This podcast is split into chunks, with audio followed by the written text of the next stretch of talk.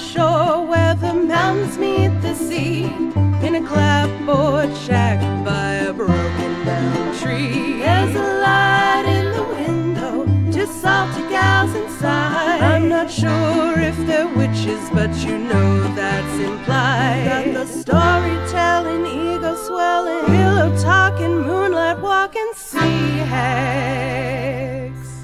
Welcome to the Sea Hags podcast. My name is Kerjeppa, And I'm Katie Norgren. And with us this week, I will pick up that thread. Yeah, as you because gave it's me your that- responsibility. No, well then I, you should. She's have your started- friend. Then we should have started it different. Well, we could do this again if you wanted to, but we're not We're gonna. not gonna because we are here on the Sea Hags Radi- podcast are bound together in eternal torment. It's Radio Verite, Beautiful. as always. uh, so with us today is a social researcher and a social worker. It's Karina. Woo! Hello. She Hi. per- she also performed. You may recognize her voice. Probably Oh not. God, it was no. blended within a group on episode four of the Sea Hags podcast bonus episode, White Knuckle and the Dodger. It was lovely. You were one of the you were one of the peeps. I had the a joy. chorus. Yeah. Mm-hmm. Fantastic. Hmm, I was just like, come and be in a choir, and you're like, okay. Yeah, yeah. I have zero skills, and everyone else in that room did, but it was lots of fun. it sounded great. Well, it sounds really good. So if you were bad, I couldn't tell. Excellent. you're is good at blending. Yeah, no, it sounds amazing. Yeah. Amazing. I've been saying words very weird today. It's because I went to America and I'm different now. I was telling Karina that this is going to be a bit of a catch up episode, so just Yeah. like interrupt us if we're just being so navel gazy. like, Oh, please don't. That's the whole methodology of this podcast. No, I totally want to hear about Portland. Actually. Uh, is this really noticeable? It is. Yeah, you guys are both wearing the Oh, we're janglers. earrings. We're jangler It's danglers today. Yeah. I'm sorry, I just wanted to look good for this audio medium. I am going to take them out actually because they're a little distracting. Oh. Ting. Ugh. it's like you took like a huge weight off. Oh no, her head fell off. That was her. That was her Is the powers. ribbon the ribbon around my neck? I took it off and then my head fell off. no one else knows that movie. Oh, is that a movie? It's like an urban legend. Isn't Oh, there really? something, something about like uh, a woman in the French Revolution? Like, of- oh, hello, we're married now, No, but there's I like a take off Return my... to Oz film that Oh, where God. there's like a ribbon and she changes heads. And That like, movie scares me more It's than terrifying. being murdered. that's that's a pretty scary film. As long as I'm not being murdered by Fairuza Balk or the Queen with no heads or Well, I would, 500 I would heads, let then Fairuza Balk murder me. that'd be hot. It's a good way to go. Don't get murdered. I don't want to be. Don't do Thanks. it. Yeah, went to went to America and I'm like I'm like cultured now because I went on a wild world tour. just down the west coast. yeah, I got to eat snack foods from a different type of grocer. Such as. Uh, Plaid Pantry. Ooh. Oh, we have Plaid Pantries in Oregon, don't you know? Which makes me we. Oh no. I'm one of them now. Oh no. I wish. Converted. I did offer to marry most of the people that I met, although that would be Oh. bigamous and not super legal to bring back all of my new wives, husbands, and otherwise erstwhile spouses. Mm-hmm, uh, Spice? Spice? Plural spouse?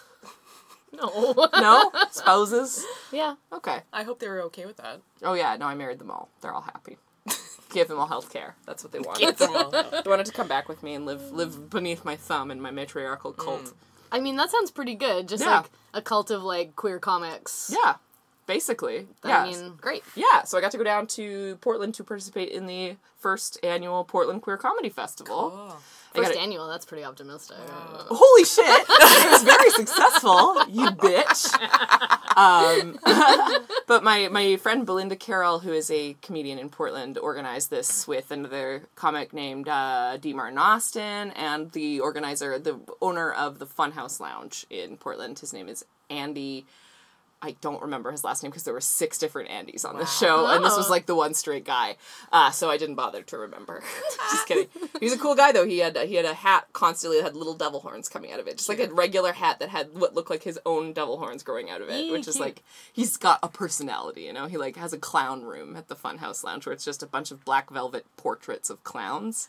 Whoa. So it's a little unsettling, but the backstage Yeah. area it looks like the backstage of like a junior high school theater group, basically. And so it's amazing. There's just there was costumes everywhere. And they had just like loose weed candy there for us to just partake of, and tall boys of Pabst Blue Ribbon, which is just like everything that the world tells you Portland is, is what this festival was. That sounds really fun. It was the tits. I had the greatest time that I think I've ever had doing anything, honestly. It was up there with like the first Disneyland experience experience that I had. And what did they serve you in terms of food though? Oh, just pizza. Like Just I just pizza? sizzle pie constantly. I, I but I drank kombucha. Like I drank like a liter and a half of kombucha a day so that I would not die. And thankfully Right. I did not die. You did not. Um, I did eat some vegetables here and there. I would buy like bag salads and eat like half at a time, like frantically over my friend's sink before I would go and do another show. They're like, nutrients, get inside of my body quickly, please. Sizzle pie doesn't have a lot of toppings on it. It's mostly like bread and a thin layer of like onion goo. Yeah, Onion I. wish I had It's, the onion it's all kind. like they didn't mostly have that vegan one. pizza. I was gonna say, good. was it vegan? There was Yeah. a lot of meat pizzas. There was a lot of Oh, okay. omnivorous pizzas. There was a couple like Daiya pizzas there, and I don't like fake cheese, so I would have gone for the the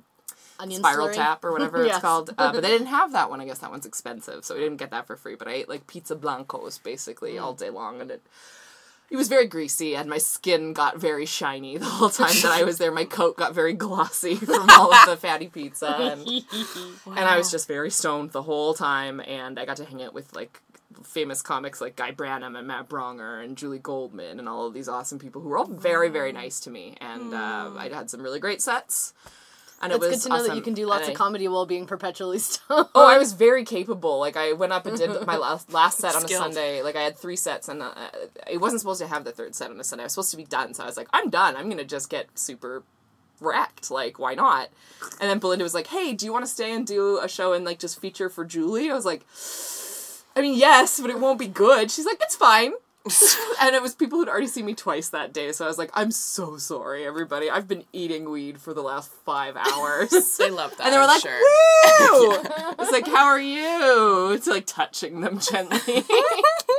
So you must be a pretty big deal if you got invited. oh to- no, not at Okay. all. No, I'm just very friendly, and uh, I make friends easily in different Yes. communities. And Okay. so they're like, "Oh, you're nice and you're funny and you show up on time." So yeah, like that's you would be amazed at how few people are all three of those things. it's not me trying to be cocky or anything, but it's just like if you're reasonably funny, you probably are going to be late for everything. Like it's it's if you're consistent and good to work with and people Yeah. actually want you around, then you're gonna get booked on stuff. That is, I get booked much more, I think, for my personality than for my actual jokes, but that's sort of equalizing a bit now that I'm getting funnier as time goes on. Because I've mm-hmm. been doing it for two years now, so oh. I'm a little bit better at it than I was six months ago, a year ago, and the last time these people saw me, and they're like, "Oh, cool, we'll come back anytime, put you up." Sweet. Nice. Pretty great. I don't make to make be very clear. I don't make money doing this, especially when I go to the states. Like they tried to hand me cash, and I was like, no. I uh, yeah, they just they just handed me a wad of cash, and I was like, please give that to a different Canadian who is much more poor than I am and lives here. So Yeah. yeah, Yeah, I'm not very allowed to accept money. yeah. So I didn't, I was, but I did happily take every tab that they threw at me, and Mm-hmm. drank a lot of Moscow mules and ate lots of pizza. Sounds amazing. It was great. Best trip. Mm-hmm. So good. Really nice to spend time with Nikki, who's been on this uh, podcast before when she came up to visit in January. She's a weed expert. A weed expert. Yeah. So she came on and talked as a weed expert. talked about terpenes and, and all kinds of other weed terms. No idea. Terpenology. it was great. So that was that's pretty much it. And I want to come down and- with you next time, and then we can interview people. Mm-hmm. We can do a podcast Ooh, on the road, just interview a bunch of Portland comics got- during the day, and then do your sets at night. I got invited to do a podcast while I was down there, but you know, comedians are not very organized, so it ended up being sorry, Chris Katami, different Chris, asked me to be on his podcast, but we didn't get it organized at all, so it didn't happen. Okay, But- we'll do a swapperoo sometime. Yeah, we should. We should. It was so nice. I just had the best time, and I got to be on a show with a woman who, the next day, one Portland's funniest comedian Oh wow. contest. Caitlin Weierhauser. She's super funny. She's gonna blow up for sure. Yeah. Ian Karmel and uh, Matt Braunger were all tweeting at her the next day, like, "My friend just won. She's so great." Yeah. like, She's also my friend. She's my friend too. So that's yeah. I'm up to date now, and That's then we, you and I went and saw Jackie Kashian on we Wednesday. We did. It was so great. She's the funniest and so great. And So she was very. We met her, and she was very nice, and graciously took a photo with us. And, Oh. and we watched someone else hug her, and she did not want that, but she took it anyway, like a champion. So you guys were fangirls. we fangirled a bit at her. Big I. I sure did. Big time. I was like, I love you. Yeah. she, Bye. took, she took it with grace. yeah, real grace. I did the same thing at Matt Braunger. I was just like, you're just great, and like, I'm so glad for you getting all this acting. Where he's like, oh, thank you so much. Like, thank you, really, thank you. oh, that's very kind of you. Oh, thanks. I was like, Why is he Nicolas Cage? I only have like three different impressions I can do, and that was the closest one. Why am I being so mean to you today? This is it's fun easy. for me. Because it's Hilarious. easy. When we bully each other, we have our most fun. so, how was your week? My week was good. It's uh so the last little while has been like a lot of self care. Like I went camping and then I just got super sick. Mm, you were so sick. I was so sick, and I hate summer cold so much because you're just like it's nice out, I can't do anything. and when it's hot, it's worse because you sweat. And yeah, it's so I just had to like sleep downstairs where it was cool, Mm-hmm. you know. But so I'm better, which is good. Uh, other like BC government watch update. Uh, lots lots of new government stuff. Yeah. So all of our jobs are different now, and I don't know what's happening. And then I'm not going to be able to talk about work ever again on this podcast. Basically, Yeah, so pretty much. That's kind of the pin in that. I'm worried that like someone's going to scour this podcast for all of the like dumb shit that I talk about. yeah. So we'll have to be good from now on. I don't know. We never said anything terrible. No, but just like I get like people do acid in their twenties. That's fine. You're That's true. Everybody does that. Everybody does that. It's fine. Lots of I don't people- do it anymore. Lots of people have risen to prominence in even politics, being like, I used to be addicted to things. Yeah. Some people are addicted while they're even in public office. Totally. Whatever. yeah. Yeah. You don't do acid. No. So that's just I'm gonna feel like I need to check myself a little bit more. You don't want to wreck on- yourself. God forbid. I certainly do not want to wreck myself. that got a better laugh than I expected. so thank you. Karina's very generous. Very generous with her laughter. Um, do that. But yeah, so then this week was good. I just like basically had it was one of those rainy summer days, so you could just like I just stayed in bed like all day and read a book. Mm-hmm. Nice, Which was nice. delightful, and then I went out with some friends and just had so much girl time, so much girl time this I week. love girl time. It was Yeah. nice. So we went over to a friend's house, and she had all these shoes that she was giving away, and all of us had the same size feet, which never happens. what little munchkin feet. Yeah, everyone had size six feet. Oh which Oh my was God, that's small. dainty little feet. And so I tried on these like black like fuck off like S and M kind of pumps, and they fit perfectly, and they're, They're actually Rihanna like shoes for sure. they're like they're really well made too, so they're actually so comfortable. they're attractive shoes. so I can walk in them really well, and they fit me like a glove. And everyone there was like, "Oh my god, it's perfect!" You're gonna like, come up to my nose if you wear those. I know. it's exciting. I like was wearing them and bent to give my friend Renee. Like I had to bend down to hug a person. It's like that only happens with children. like wow, this is what power feels yeah. like. So then I went to I went to What's Up Hot Dog with our friend past guest Allison, and I was bragging about how like I'm so good, my shoes fit so perfectly, and then I fucking took, Took a a pill. I was walking and the spear of the stiletto hit a pickle.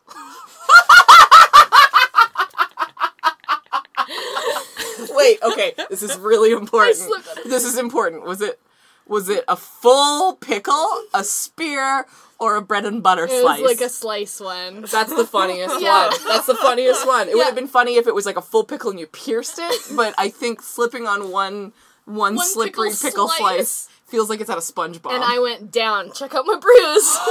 Christina. That's gross. Oh, that's so undignified. It's really funny though. Sorry. I know that's why I wanted to tell it to you. On the podcast, I Yeah, did not know. About I fell down and bashed bashed my arm. on a stool. Or? a stool, yeah. It looks like a stool hit you. Yeah. If I were the medical examiner, that's what I would think. Blunt force trauma. Just to her tit. I didn't say where it was. oh, but you held it up. I was looking at. it. I thought everyone Was else there an could see. audience as well? Uh, so the two wait staff were just like, "Oh my god, are you okay? Like, don't I'm, don't sue us." I'm fine. I was actually totally fine because I just I landed on my voluptuous bottom, so I was just totally fine. And apparently nobody else saw. Oh, Good. Like it was like I just vanished for a moment and then like reappeared, and then I like Mr. Bean did on out of and then there. I just like kept walking to the bathroom and like had to cry in the bathroom. That's so sweet. but it just felt like such like karmic retribution. Just like I'm so mm. good. This is great. I don't know. like just taking you down a peg. The universe is like not so fast. and they didn't give you like a frozen wiener for your armpit or anything? Hey, their their wieners are fresh. Now. oh, okay, sorry. I could have asked for probably like some ice or something. but I just didn't think. I didn't think about that. Like I didn't feel that at all. And then this uh. morning I was just like, So that was yesterday. Aye. Aye. Why did you suddenly become Cajun?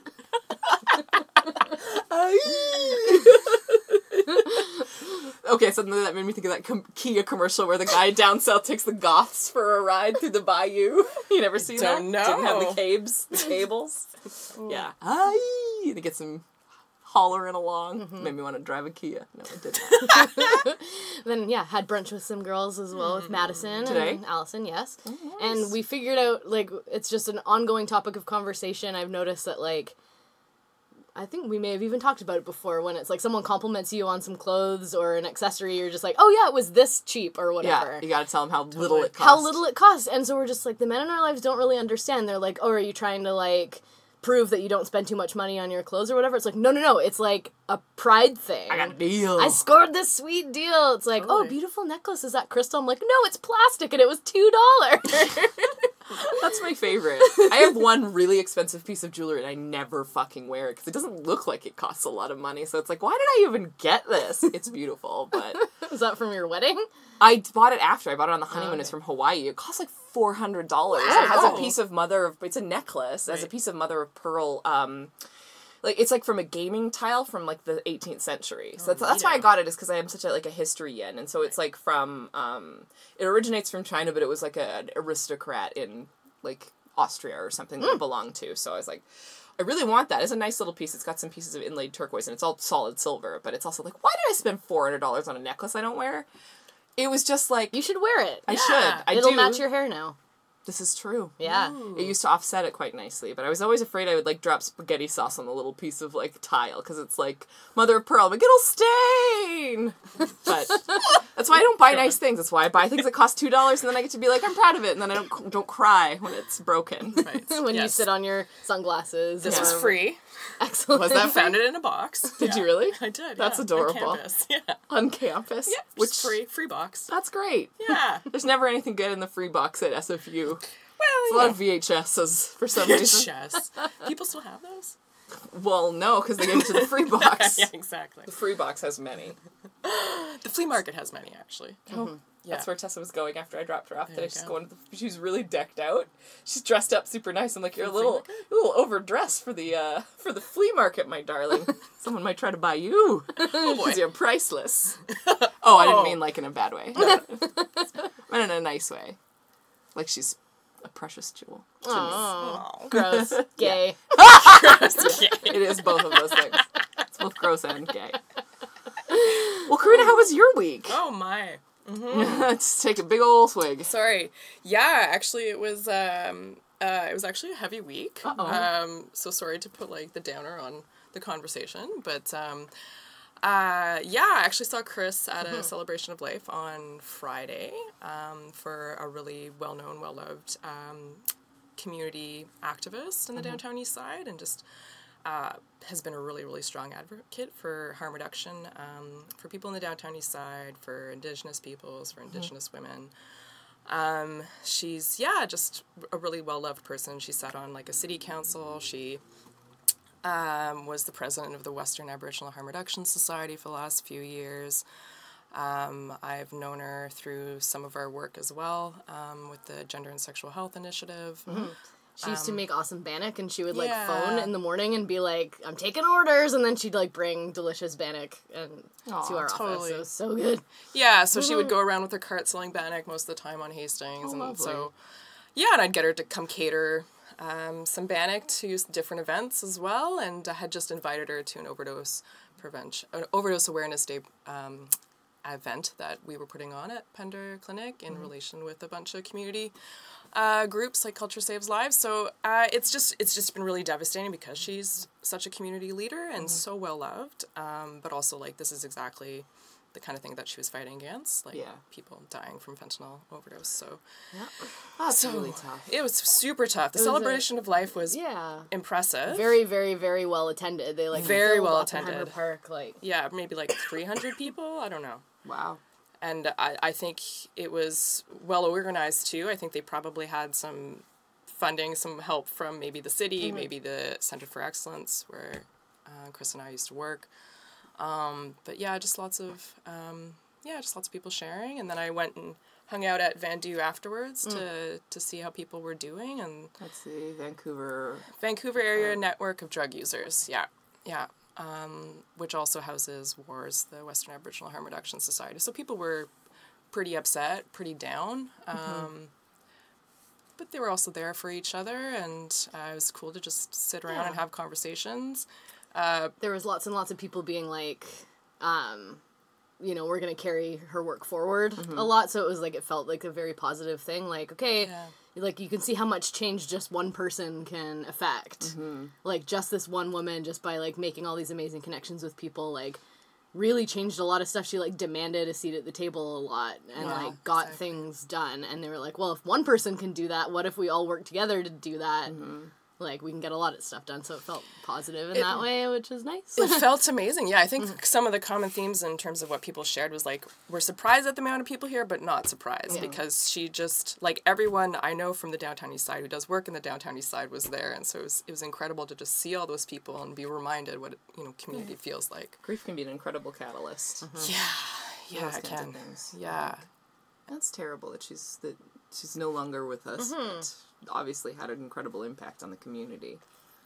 Yeah, and actually pretty impressive because I had hadn't spoken to my family for for like the week. I usually connect with them on the weekend, but I was just super grieving. I was actually qu- quite sad um, um, the whole week, and uh, so I texted them yesterday, being like, "Sorry, I haven't been around. This is what happened." And my mom texted back. She's like, "Was it Tracy Morrison?" I'm like, "My mother's in Ottawa, and like not necessarily connected to like harm reduction world Wow. or downtown east side." And I'm like, "Holy crap! Like the story has made it all the way there." Wow. So that was pretty impressive to hear and also quite heartwarming. So, Yeah. Yeah. Wowza. So that was that was that was part of my week. that was a big part of my week. Yeah, that's rough. Yeah. Yeah, but uh, you know, this is this is the part of the work that I do uh, in the downtown east side. We've lost uh, a lot of people over a short period of time. Um, hopefully someone hopefully government hopefully somebody pushes to see some changes happen Yeah.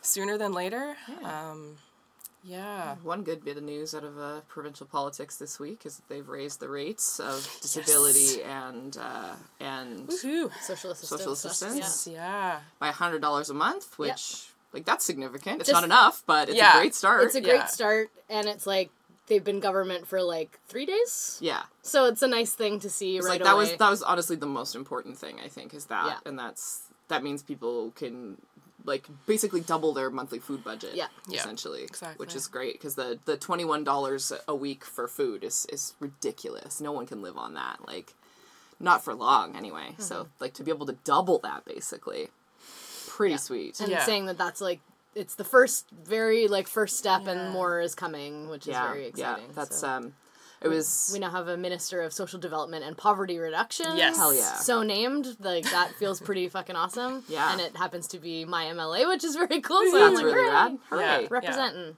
Yeah, That's so super hopeful. Nice. Yeah, there's the things have been sad and like bittersweet, I guess is the word Mm-hmm. for that. That's the word that was invented to describe that. Yeah, so, yeah. So I was like at the memorial, and people were coming up to me like, "Congratulations, you must be so excited." I'm like, like we're at a memorial. "Yeah," but it's like, "Yes, but also this," and yeah, it was a weird, weird day. It's multifaceted, you might say. Oh yeah, Complicated. yeah. Complex, yeah. Many Totally. s- many structures at play there. Mm-hmm. Um And- it was oh sorry, go ahead. Well, I was just gonna say, and at the same time, like when we were put it, trying to organize this event, and we have you know the Canadian Association of People Who Use Drugs and and Wars and VANDU there, and we were asking, okay, do we invite any MLAs? Do we invite any government officials? And they were super apprehensive and hesitant. They're like, we we we are the ones that have always gotten things to change to to move things forward. So mm-hmm. I'm not sure why they need to be there. Um, That's fair.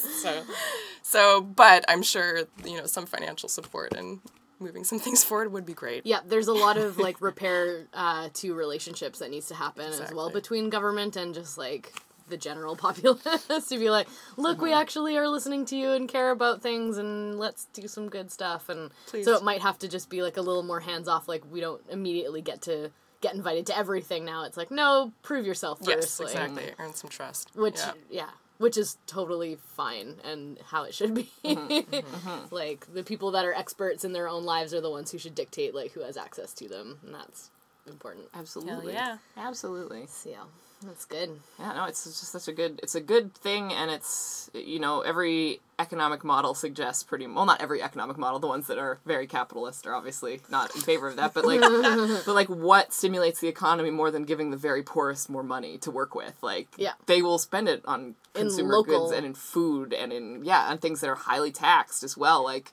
that money goes immediately right back into the community. It doesn't get hoarded, right? Like mm-hmm. it's used for things, for life and and that is what gets that's what gets it all going. It's Mm-hmm, what keeps the trains running. You know, it's not. The gravy It's train? not. Yeah, the gravy train. It's not. You know, Scrooge McDuck swimming in his big McDuck. building full of coins. Yeah. That's not. That's not a good econ. That's not a healthy economy. That's a Sources really say. crazy duck. Who like I never understood why is he Scottish? Because it's Why a indeed? stereotype about penny pinching. Oh. Never knew that. Really? Yeah, no. Well, yeah, I didn't Because think about. Scottish people are notoriously cheap as like a stereotype. Do they so- hoard gold? Sure. Sure. I thought that was Sure. Scrooge McDuck. Scrooge McDick, more like. And like I never understood how he could dive into a thing of coins without just like hitting the coins. Like he could dive like fully into them. You'd have like, to have some sort of system blowing air through the coins so that it flowed. or like if they were all in jello or something like that, or in some kind of a suspended liquid somehow. But even if it was water, yeah, you wouldn't be. You'd be fucked. He'd be straight fucked if he tried to flip into some coins. yeah, but he's a duck. He's a duck. He'd die. He's a small, a small waterfowl. He Maybe it's so just bad. those like grade E chocolate gold covered coins. But even that would like solidify. They just like create the stratification that just is very stable.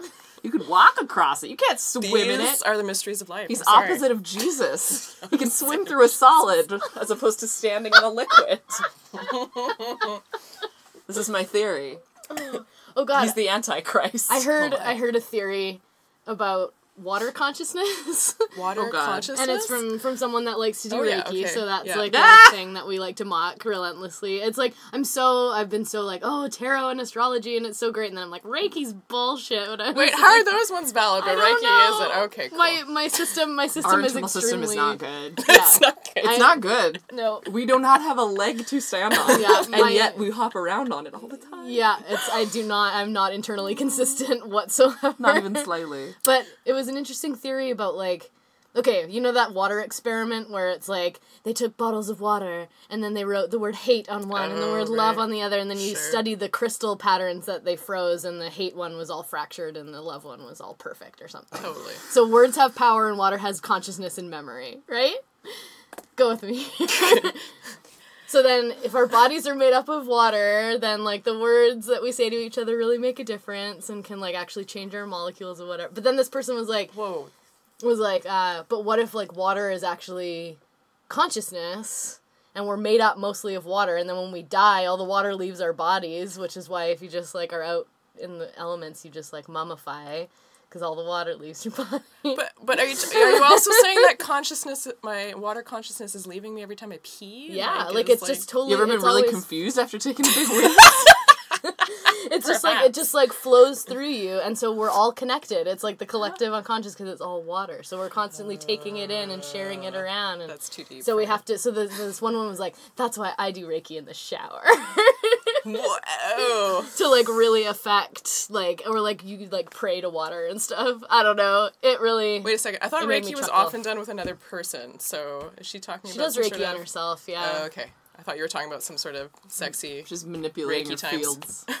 well, that's what all Reiki times feel like to me. No, I'm kidding. I'm kidding. I would get Reiki if it was free. If somebody was like not at, and At not at a bus stop. I was gonna say there's lots of people that'll do Reiki for free on you. No, I want, I want like, a, like if it was a real Reiki session. But then again, I just kind of like it when people are just gentle with me for a long period of time. Yeah, that's a nice feeling. Just murmuring over you quietly. I mean, that's I pretty much just get that for free from YouTube in the form of ASMR videos, See, which many of them are Reiki videos. Oh, So yeah. That's not where I thought you were going with the water consciousness. I thought you were going to Yeah. talk about like things that I've actually heard as valid in terms of like the water having a spirit or like the river having a spirit Mm. and being respectful of that and not like throwing rocks at it. But no, this is like the hippy dippy white people interpretation. gotcha. yeah, where we make it way worse. Yeah, like I have like mad respect for Mother Ocean, man. Like, She's tight as fuck, yo.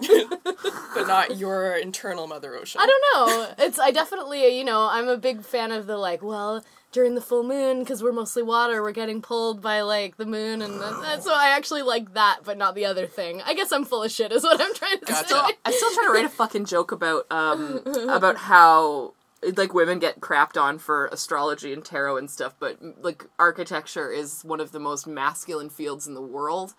And they're too afraid to put a 13th floor in their buildings. Seriously? Yeah, my building does not have a 13th floor. There are 22 floors, there's no 13th. It goes from 12 to 14. everybody on 14th floor knows who they know really are. you know, I'm really on the 15th floor, that kind of stuff. But like, yeah, they they won't they will not build. And like, come on, aren't there like dead bodies buried in the foundations all the time? Like, aren't new buildings gonna be so super haunted because of all like the the mob bodies that are in the foundations? All those mob. I watch a lot of TV. I don't actually know if that happens in real life, but we don't know because we're not like- breaking apart old foundations Yeah, seems the like reg. a good or we're not trying to dispose of bodies a lot, so we don't know where people usually do it. Speak for yourself. Not me. oh, you've never tried to dispose of a body? Um, not today. Not today. Yeah. Well, you know, every day is different.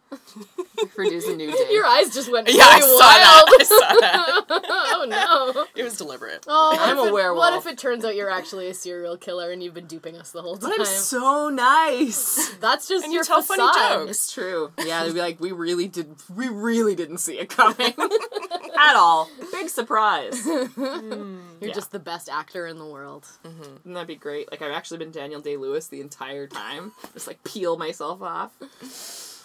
Method. I think there's a terrible Nicolas Cage movie with that. Face off. Yeah. Oh yeah. you know, you Just know to the one where he takes his Cage. face off. Yeah. Oh yeah, I think it was called Face Off. It's that's legitimately one of my favorite action movies. Oh, it's, God. it's so bad, but it's John Woo. bad. It's John Woo. It's John Woo. So you know that there's a John there's a John Woo movies will always have slow motion doves.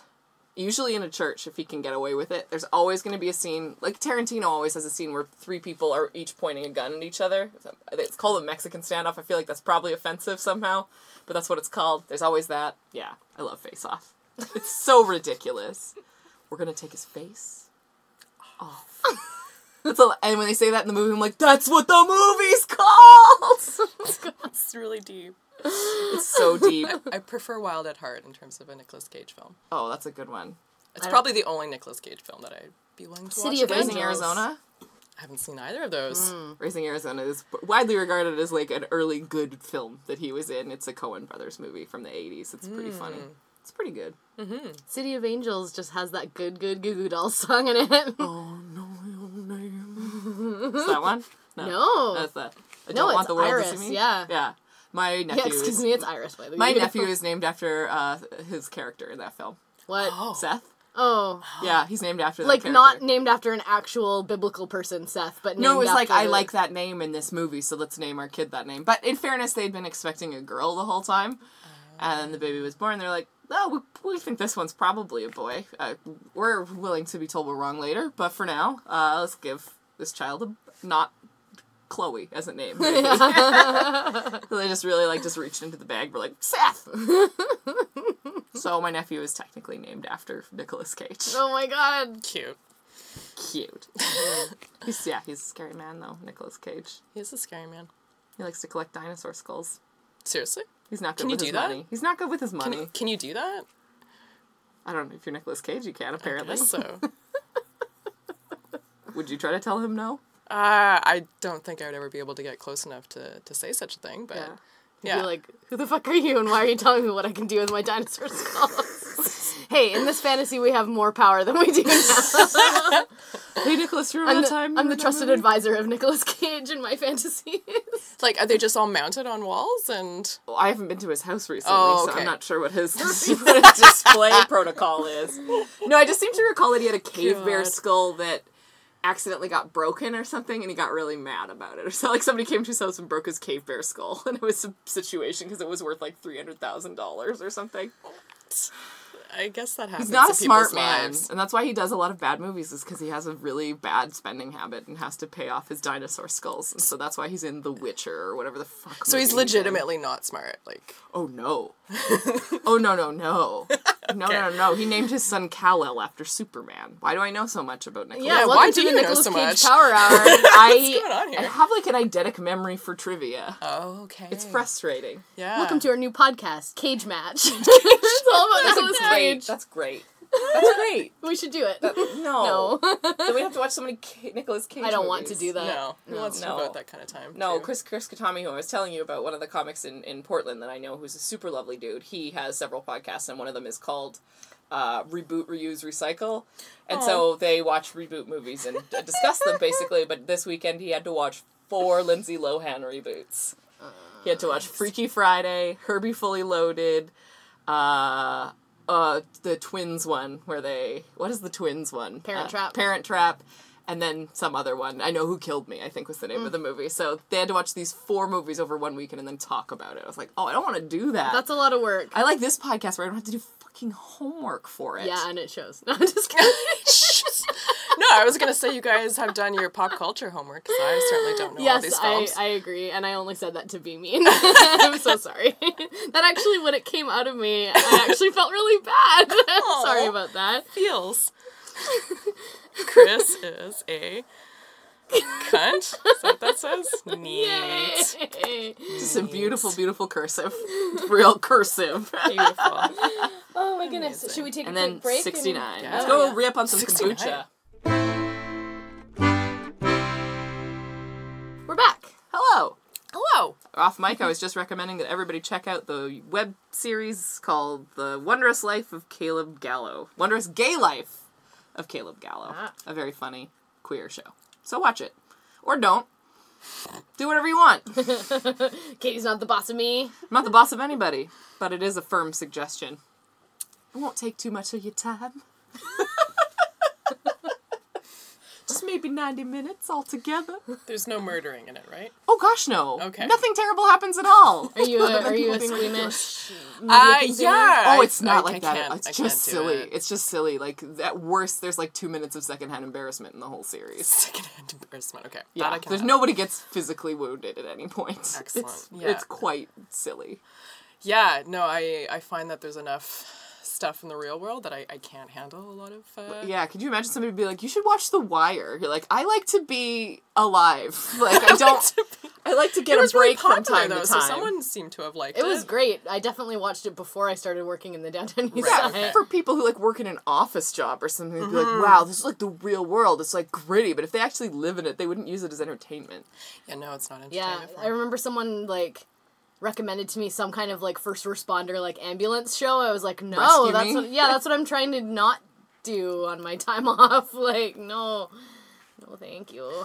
Yeah, no. that's a lot of my time actually. Um, yeah, just in terms of my right now, I think a lot of my time is just trying to find ways to like navigate with humor, like the amount of crystal meth induced psychosis I have to deal with on a regular basis with my Oh, clients. Jesus Christ, that's the worst kind of psychosis. it's it's a lot of people, um, unfortunately, and uh, often with the same stories. You know, it's women who have been have dealt with a lot of violence. I won't go into graphic details, but um, that ends up being the drug of choice to just get them through the day. yeah, because it helps you depression, stay. It helps you stay awake so that stay awake. you don't. Have nightmares. have the nightmares. Yeah. Yeah. but it does wicked things to your brain. um, so yeah, just lots of conversations around people on the roof or cameras in the walls or which is which is really interesting coming from the Rainier because it's it's just like a really old building that could not afford any kind of camera in rooms and what have you. So like there's no way we Yeah, have that kind of money, but thanks. We don't have funding for that. we don't have the funding to be what you are inventing paranoidly. Trust me. Yeah, yeah. We- So there are no resources for that kind of spying. yeah. Exactly, exactly. So yeah, so that's uh yeah, I have enough of that kind of business on my regular day. I don't Yeah. need to watch shows and movies about it. No, Um, no, I I hear enough imagine. horror stories. No Breaking that- Bad for you. No, I, I've seen probably one episode. You're like, I'm good, I'm good, I'm good, I'm good, yeah.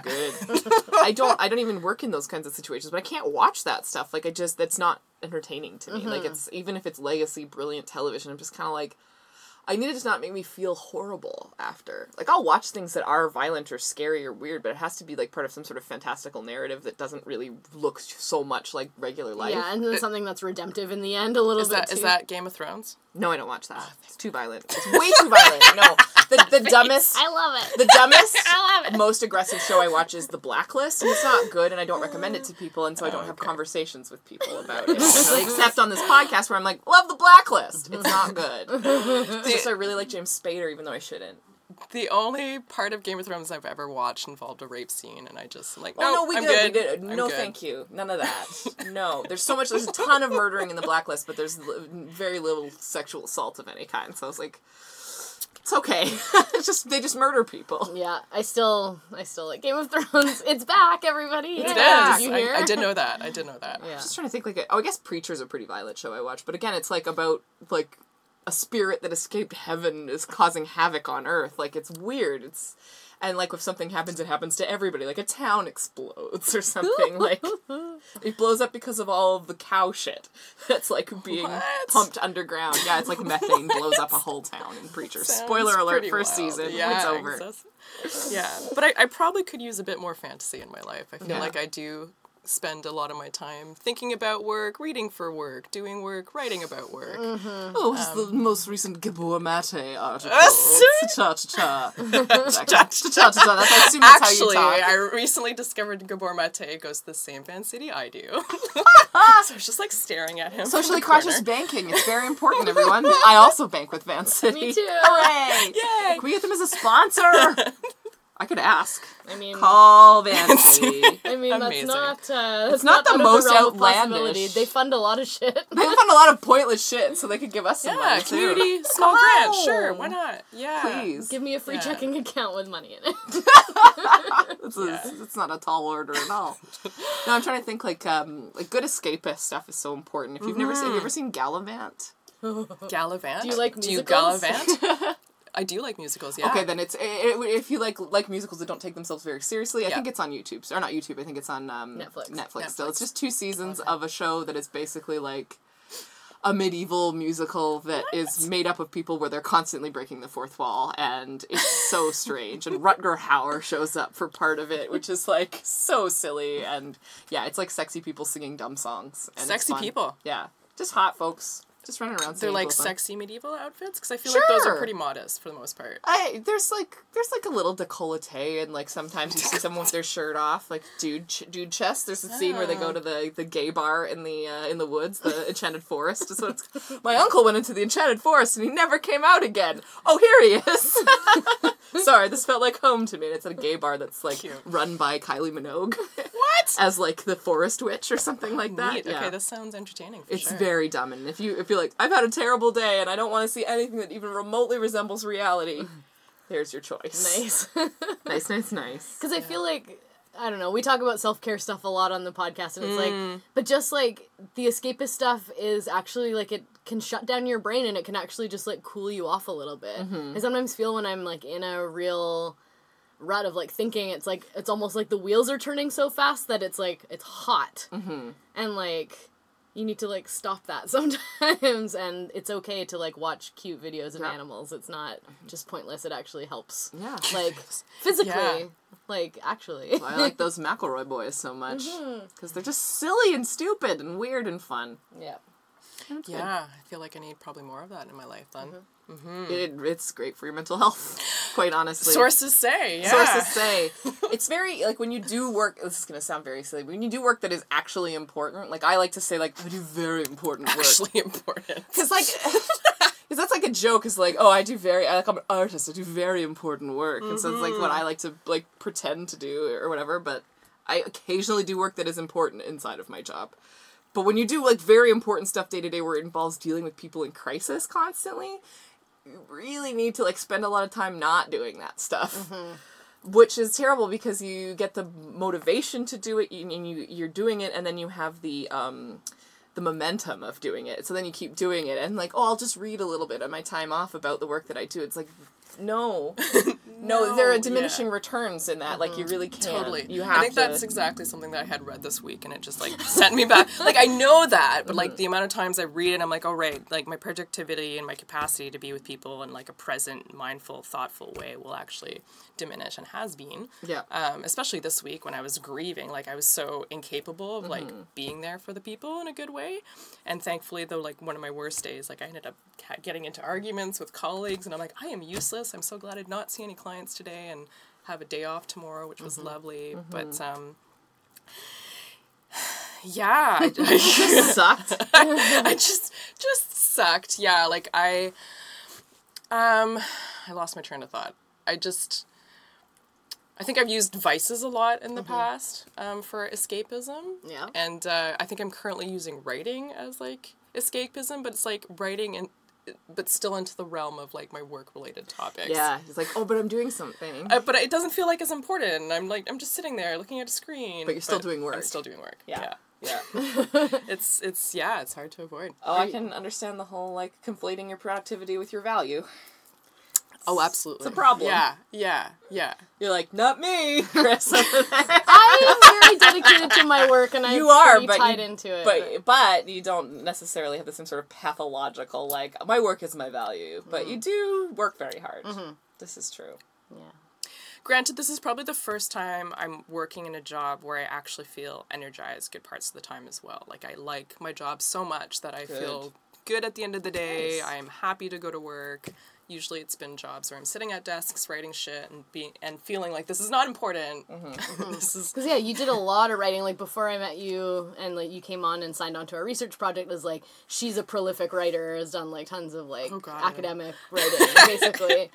Yeah, well, I had done I had done lots and lots of research before working this particular um, job in the downtown east side. Um, I've been doing different things in the downtown east side, but to like actually do the job that I want to do has been a short period of my career. um, so I, I don't want to give that up, but like It's you kind of went like a different like almost an opposite direction of a lot of academic people that I know where you start and it's like, oh, I did some frontline stuff and then I get farther and farther and farther and farther away as I like write more and I research more and then I'm running a research project and I'm and then you kind of lose touch maybe with some of the folks that you were working with originally. Become what? You become king. you become. You know, it's funny because as you're describing that, there's like all these people going on in my head, being like, "Yeah, that person, that person." Yeah, that I knew person, I knew who I was talking about. Maybe we're talking about the same shade. person. I don't Uh-huh. know. Secret shade. we are. Write the name down. Just a- Here you go. oh my god. We're doing it. I love I love when this happens on a podcast and I don't get to hear about Right? it. It's so frustrating. oh yeah, yeah. Read it uh, out loud. Sorry. That Sorry. person also work at SFU? No. Oh, okay. I just know somebody with the same name who is who is well regarded as like a pain. But but she's she's not the only one, right? No, and no, like no. I think for me, it's it's always felt like I was I had one foot kind of doing direct service and one foot doing kind of research and academic things, but always feeling like I, I just want to be with the people and I want to be spend most of my time doing that. Um, and so it's gone taken quite some time to, to get here, but it yeah, it's there's there's some value in writing things. Because then you can share your ideas with people outside of our little bubble of community, But right? okay, so here's the interesting thing. What I discovered and why I think I, I did the opposite path is that I, I wrote so much and discovered that the more I wrote, the more I felt like I was distancing myself from the very people I wanted to work with. Mm-hmm. And the more I felt like I was going off into outer space in terms of theoretical land and just things that you can't actually put into practice. Um, which is why I, I made the switch. And I'm like, okay, here's all these things I've written about. How the hell do I put this into practice? How do I put this on the ground? How do I make it work for people? well, Does it does it even work? yeah, do the, Exactly. do the do the people that I'm writing about actually want this idea? That as well. yeah, so That's a good question. that was the other reason why I needed to leave research. I was sick and tired of people coming up with projects where they weren't instigated by the people that were mm-hmm. supposed to be targeted for the research. Yeah, like- I've, I've heard that from lots of folks where it's like, okay, so this idea comes in, it looks great on paper, they get the nice, they get the, the funding, um, they put this like pilot project. Yeah. It doesn't work because they didn't actually consult the people that are using it, so no one shows up, and they're like, okay, well, I guess we don't need any interventions in this because obviously nobody needs it, no one's using it. And it's like, no, but what we actually want is like a health center, please, like just primary care. That would be great. And they're Yeah. like, but you didn't want to come to like my art based methodology, like no offense, but like, yeah, this and that and whatnot. or whatever, like or Mm-hmm. like my cool like workshop that I'm gonna do, but like nobody came, but it was at like you know fi- four o'clock on a Wednesday, or like nobody's around. Like they just don't Mm-hmm. take into like some of those practical considerations. Like, yeah, when are people getting checks? When are people like going home usually? Yeah. Yeah. When are Yeah. people outside? When are people inside? Yeah. yeah so that's totally. why like i was so passionate about like program development in that like community based way where it's like hey what do you actually want to need okay now how can we make, that, that happen. happen. for you like that to me is the most radical and awesome thing Or alternatively, someone from a community actually come up to you because they know that you've done interesting and successful work or however you define that and been like, hey, we want to do this. Can you help us out? Like, that is the kind of research that I am interested in being part of if that comes down the line. But uh, yeah, I just I can't can't do that anymore. it's just it's it's soul sucking to feel like you're just a pawn in contributing to someone's padding of the resume. Wow. Yep. Yep. That's real. That's That's real. super real. That's super real. I mean, I work in academia, and there's still like that kind of stuff does play out a little bit from time to time. So many weird like egos and sneaky things going on, and Yeah, well, I was telling, I think maybe I was telling you that I at one point I ran into some of the my research colleagues, friends, what have yous, um, uh, at the celebration of life, and they they started going off into like wild research terms, things that I didn't know about. And they're like, oh, we're just talking about whatever, whatever's, and I'm just like, okay, I'm just gonna back away slowly slowly. here. I need to go find a conversation with someone about real life shit. I don't know. yeah, kind of. I've only just started breaking the habit of over academic speaking in the mm-hmm. last little while. Honestly, It's the very podcast has hard. helped a lot because it's like I want to be able to be understood without having to explain myself a lot. And when I'm writing, I don't have to worry because I can just explain it. So it's like let's keep it simple. Mm-hmm. And writing stand up does that too because you like Oh, cut the yeah. shit. Yeah. cut the shit. That's Don't put the because you only have five minutes or you only have seven minutes. So get out everything that isn't necessary.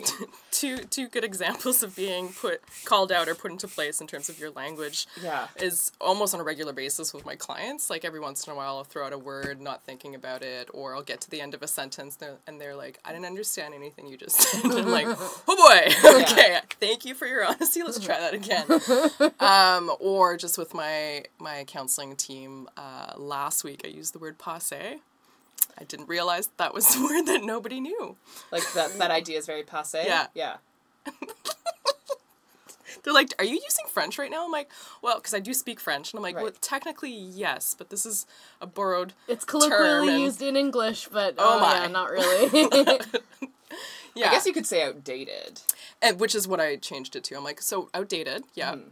But we were we're because You wouldn't even think of that. Like that, that just, just- feels like it's part of regular conversation. I there are certain things that you when you say them, you know you're being an asshole. yeah, that, that was one of them. Yeah, it was great. Well, I don't think passe is. I, I've, I've definitely like the word praxis is a real dickhead word to throw in there. I wanted to call this word. episode "All Praxis Pass" because we fight. We don't fight. We always are, are uh, not not arguing. We always just struggle over the episode title every time. So I'm just like, how can we put praxis in as a pun? yeah, great.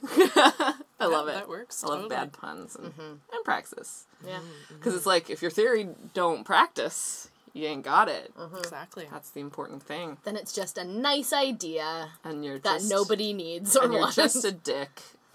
It's just with your thumb up your butt. Well, because like it's very hard when it's not based in reality. Like, Yeah. it's just like, and then all these things, and it's like, but I I disagree with your premise though. Yeah. So Yeah. we can't actually like make this work. Yeah, that's it's not the it's not what you're doing with it. It's the the, the basis of it is not there. Yeah. Yeah. Mm-hmm.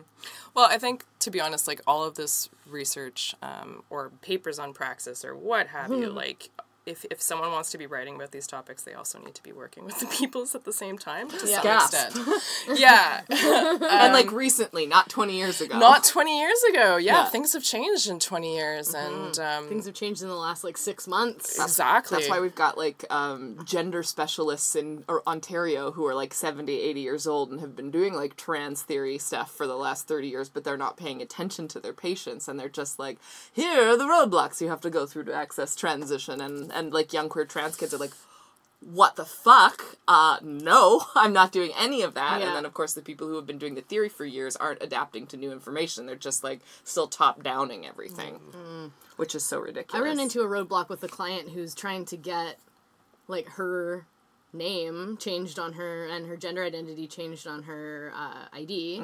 And the advocate that she was working with has been working for like two years with her and is like, and she doesn't remember the surgery that she had and this and that. And we're both me and my coworker are just like, in BC, you don't have to disclose that stuff in order to change. And he's like, what? When did that change? I'm like, four years ago or something. He's like, Yeah. oh shit. I've been doing this for so long. And so, like, he was holding up the her, advocate was holding it yeah up. he was holding up her id process and we're like don't worry we'll help you fast track that and we're like getting it done Nice. which is that's good Great, work yeah. Hell so yeah, then that's someone great can actually work. have like their proper id finally yeah, thankfully it's been it's it's progressively becoming much easier in Canada. But that that old BC's guard. the only jurisdiction Yeah. that you don't need to prove surgery shit, which Yeah. is hopefully that'll change everywhere. But yeah, but just like stuff does change, Mm-hmm. and if you're not encountering it all the time, I guess, or if you're not so You aware, know. and unfortunately, like some folks that work in bureaucracy like don't necessarily give you all the information that you need when you're trying to make a decision. You're just like, oh, can I do this? They're just like, no, sorry. And they don't say like, but this other option is available to you, or did you know that Yeah. it's actually whatever? You like have I've to ask only, the right question. yeah, I've only found a few people that will go above and beyond Mm-hmm. and like explain things to me in a way that like it's like, oh, and these are all the other options. Like the case manager should have told them that. Oh, Yeah. they didn't. You know, Kinda. like okay, Nobody's got enough resources. Yeah. Yeah, exactly. That's what it all comes down to. yeah. So I basically like I have a lot of thank you cards in my desk, and I am now sending them out very often to like the folks that really. I'm just like that really really helped. You're helping me do my job so much better. Thank you so much. Always thank you cards. Yes. Always. We love cards here on the Sea Hags podcast. I bought some great uh, Amanita muscaria thank you cards not too long ago, like the mushroom caps. Yeah. Oh, aren't those the ones that kill you? Yeah, yeah, yeah. That's awesome. thank you. Please Thank don't eat these if you ever see them. you will die. you will die. Good luck. Um, yeah, in terms of what I was talking about with uh, the passe material, uh, it was actually in reference to all of these um, trainings that we have to do, all the downtown east side VCH staff, um, Vancouver Coastal Health staff. We have to do these online trainings, and they're ridiculous. Every online training is. Well, but it's it's it's phenomenally insulting because we've been doing this work for so long. if you're doing this work, you should know like beyond the information that's provided in these trainings. and so one of them I refused to do, and actually they're dropping it because it's so ridiculous. It was the ABCs of addiction, um, and there was just a bunch of outdated material. The material I called passe.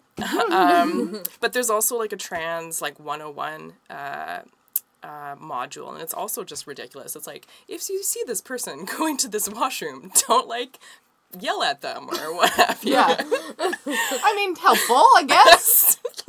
Some people do still need to know that, Whi- but like which they do, because- provider, you would hope that totally. But like within, and it's true. Like there's a bunch of my colleagues where we're laughing, we think this is ridiculous, but like on a regular basis, I you know try to call. Um, the mental health team that will remain unnamed uh, and advocate for a client and they keep getting the wrong name getting the wrong gender pronoun i'm like she we've had conversations so many times it's she she yeah, just because the name on her medical chart, you know, is different. Like yeah i've updated a, it throw a i've fucking changed post it on there, buds. Like, Yeah, yeah, yeah. just have something in there to. Oh, Yeah. that's so insulting. yeah, I remember like working at uh, like the women's uh, like treatment center that I was working at before. Um, there were quite a few trans women, and it was a little bit before like they were like, oh, you can't change the chart, like you can't whatever, and so we would just be like, nope, we're doing it, and like we would cover up and like put post its and like really just like Nice. yeah, that was ridiculous yeah.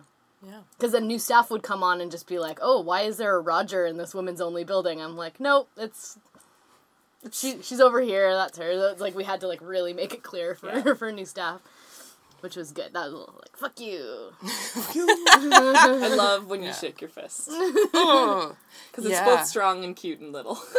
Aww. so it's like scrappy. Mm. yeah I like how scrappy you are. Yeah. Was that mean? No. Okay. It was like a little mean at first and then it got nice. Oh, it's nice. It's all nice. I'm never sure if we're being mean to each other or not. Aw.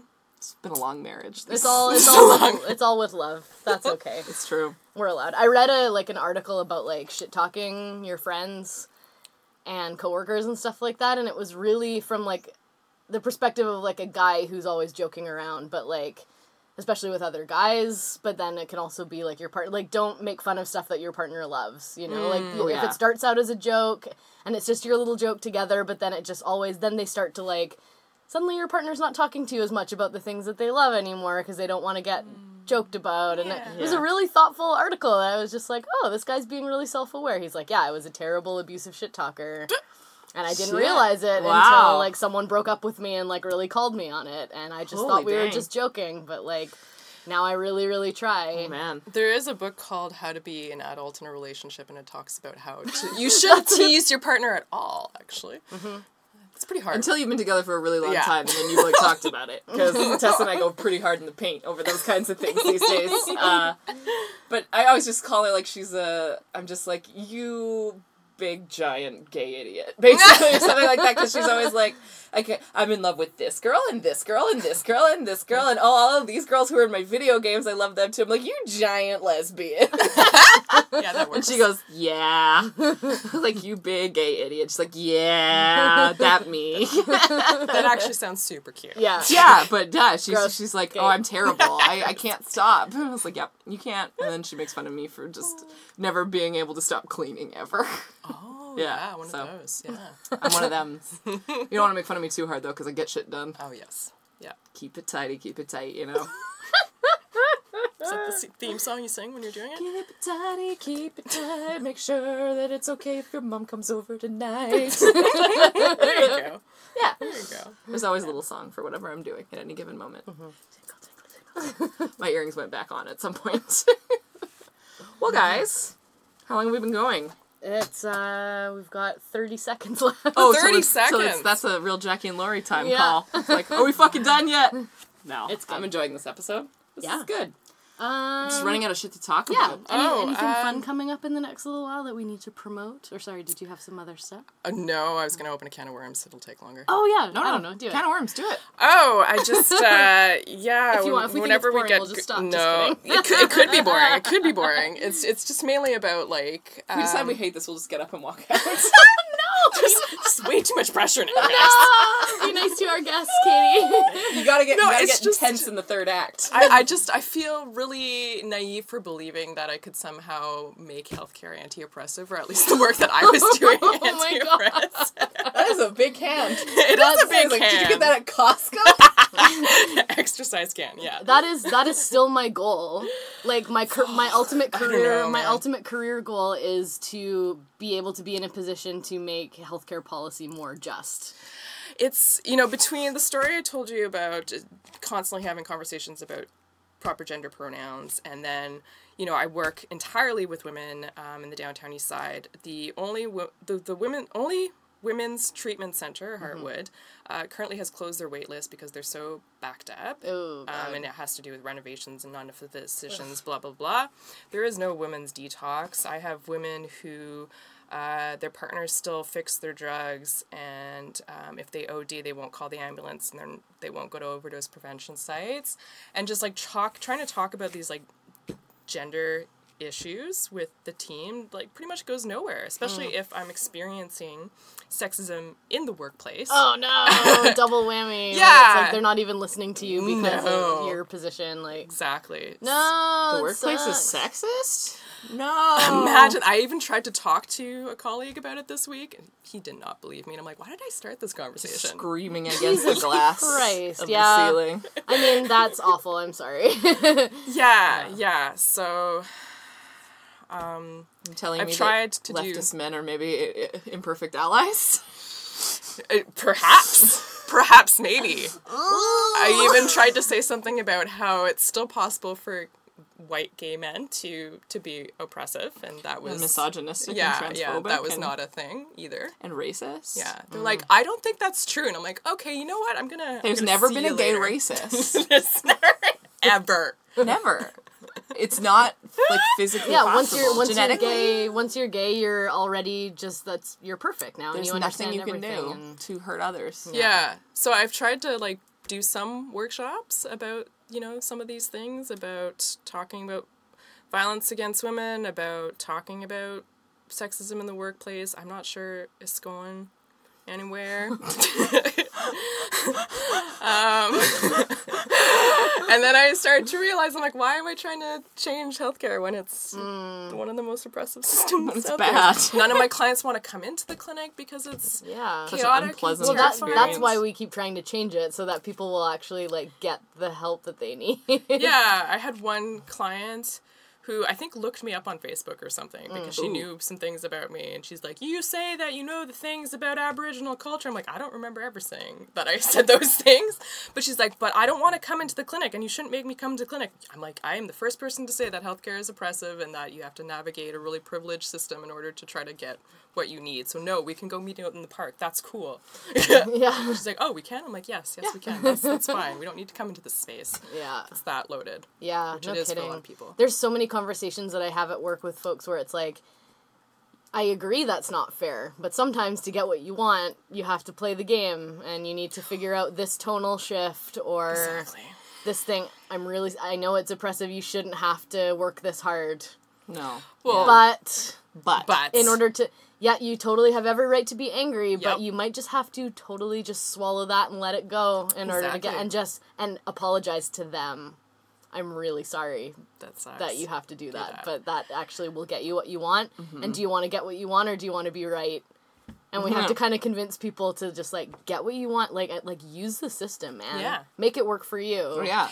Which is sort Game of it as much as possible. And so when you kind of are conspiratorial with folks, that's like it kind of works that way. But like it's hard because it's so unjust. it is, So and people on, like rightfully do not want to capitulate to that at all. Totally. And on Friday Um, when I was at VANDU and they're like, "Oh, you work for Vancouver Coastal Health. I don't want to go there. I don't want to access your services. You're essentially the enemy." And I'm like, "Yeah, I get that. That's cool. There's there's lots of things I don't like about it either. For me, it's kind of just an employer. But the, mm-hmm. you know, it, you'd get these conversations about like I've broken my back in five places, or I've had this kind of injury, and I would prefer if someone gave me like slow release morphine, but no one will give me that, so I have to go on the street and I have to use fentanyl, and I don't mm-hmm. want to die, and I don't want to have to use fentanyl. So could mm-hmm. a doctor just give me what I want? Yeah. And I'm like, I hear you.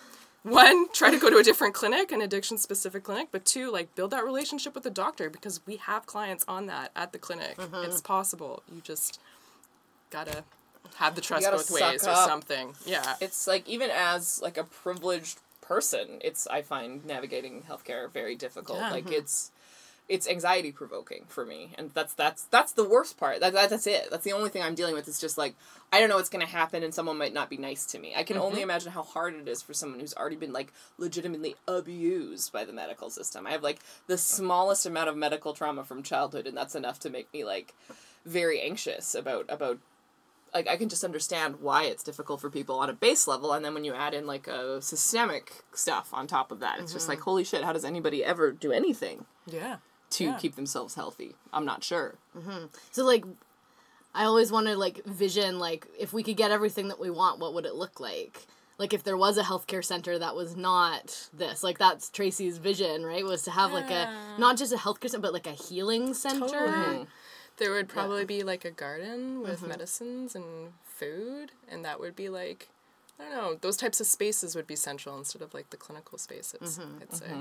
That's more like a hangout place and like a, I- I like Relationship a building, center, yeah. yeah. Yeah, so that you don't just have to be in a room reading old magazines with people while you wait Totally. to access care. You can like do stuff. Yeah, well, mm-hmm. someone's tweaking out and yelling at you, and the security guard's doing nothing about it. Mm-hmm. That's our waiting room. yeah. You know, like a, a tweak out room. oh god. It's just like there's soft and there's some like fucking soft animals and not not animals but like stuffed animals. just a little a- little cuddle puddle room. Maybe a gold coin pit. Yeah, yeah. just jump in there. no, it's so, badly hurt, guys. It's really it's harm increasing. Harm increasing. well, welcome to our harm increasement clinic. Oh god. It's a bad place. Why did the government let us do this? it looks good on paper. Yeah. The last thing but Christy Clark signed off on. To, to, to circle back around to your velvet clowns earlier in the, the episode. That's a real callback. Well, there was a painting of a clown in our clinic, and it was disturbing. And I tried to tell a colleague that it was disturbing, knowing full well that he put it up because it was a client's work. And he's like, "Well, who who thinks it's terrifying?" I'm like, "Well, I'm gonna say it's terrifying, and I I know for a fact I have lots of female friends who are also terrified of clowns." And he's like, "Well, it should just be exposure therapy, and I'm not taking it down." I'm like, "You are a trauma therapist. Fuck you." Wow. And it took, wow, like- exposure therapy is not randomly shoving a clown picture at you. In a clinic. It's In a clinic. Yeah. That's not a response. That's like like, hey, three weeks from now you're gonna see a clown picture. Why am I a better trauma therapist than this guy?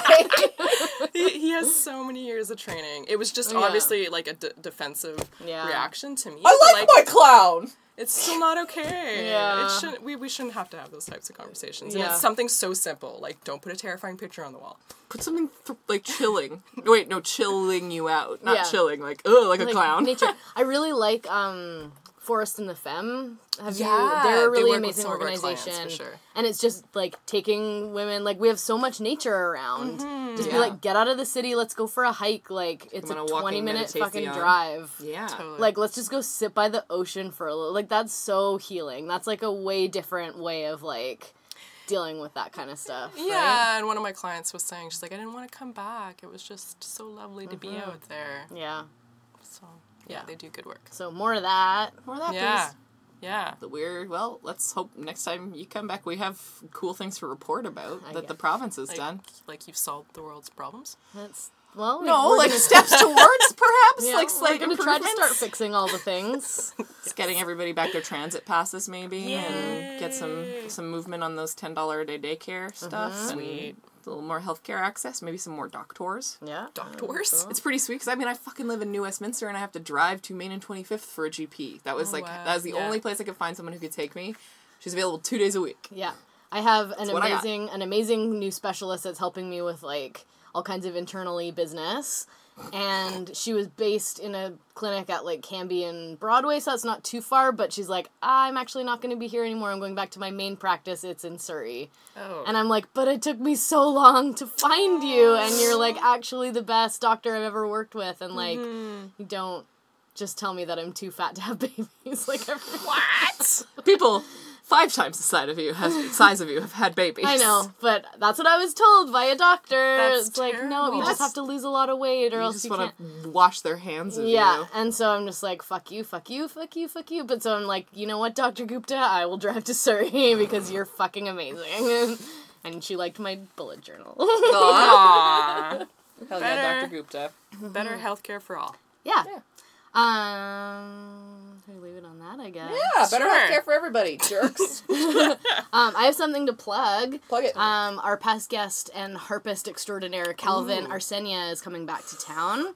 So on August 1st, he will be performing at Lana Lou's with my band, Everybody Kiss. Cool. And it's going to be a beautiful And the night. Argyle Embargo. And the Argyle Embargo, who are a very awesome band. They also have a cellist and a very, very badass lady drummer, and they all sing, and they're all queer and campy. And so it's going to be a very, like, sort of, yeah, queer theatrical evening Yay! at, like, the dive bar. I'm very excited about it. So everyone should come that listens to this podcast. And I would like to also plug a Comedy Big Rock show on July the 30th. Uh, headliner is Kevin Banner, whose recent comedy album was released by 604 Records, the first comedian on that label. Nice. On Chad Kroeger's label.